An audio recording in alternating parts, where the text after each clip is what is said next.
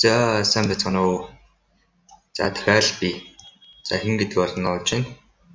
За өнөөдөр сайтаа нэгээд 3 дахь өдөр за Udemy Notes гэдэг .com Udemy Notes.com гэдэг сайтыг нэгдэд 3 дахь өдөр нь болж байна.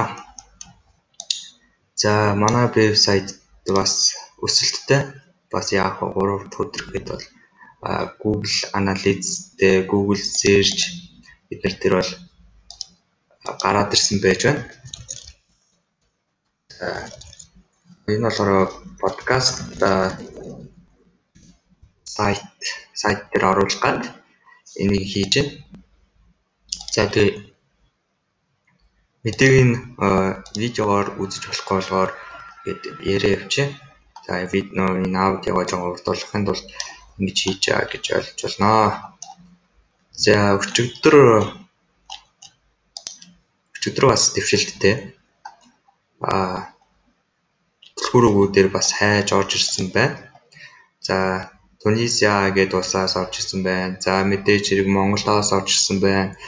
Араби Эмират улсаас орж ирсэн байна. Минитхээс, Америкаас, Палестин, Орос, Мексик гэдэг улсуудаас нэг болгон нэгээс хоёр хүн орж ирсэн байна. Өсөлттэй. За яг дундаж CTR нь 6.3 гэж зааж байна. За яг энэ бол дөнгөж эхлэл болохоор бас дайжгүй. За backlink үүсгэх бол ер нь бол баг зэрэг удаашралтай байж байна гэж харагдаж байна.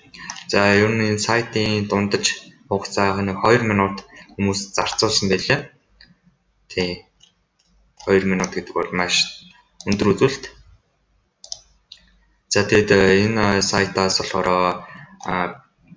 Flutter, e-commerce, Python гэдэг JavaScript гэдэг хичээлүүд бол маш их орж байна. Манай сайт дээр ер нь бол JavaScript-ийн хичээлүүд оруулын би одоо description хэсэг дээр бол үлдээ чинь.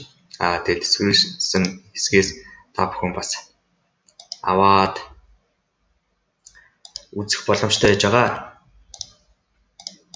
За би нэг юм харахтаа болохоор нэг сарын хугацаанд ч юм уу те нэг 2 сарын дараа энэ вебсайт юм бол гайгүй хандлттай болж байх гэж бодож байна. А одоохондоо яг нэг өдөрт нэг 2 3 хүн хаанаас ч юм орж ирээд байгаа. За тэгээд нэг 6 сарын дараа гэхэд бол гайгүй өсөлттэй явна гэдэгт бол би итгэлтэй байна. За тэгээд энэ би аудиого подкаста за подкаст гэж нэрлэе да. Ганцаарч гисэн тий. За энийгаа ингээд энэ үрээ өндөрлөё гэж байна. За баярлалаа.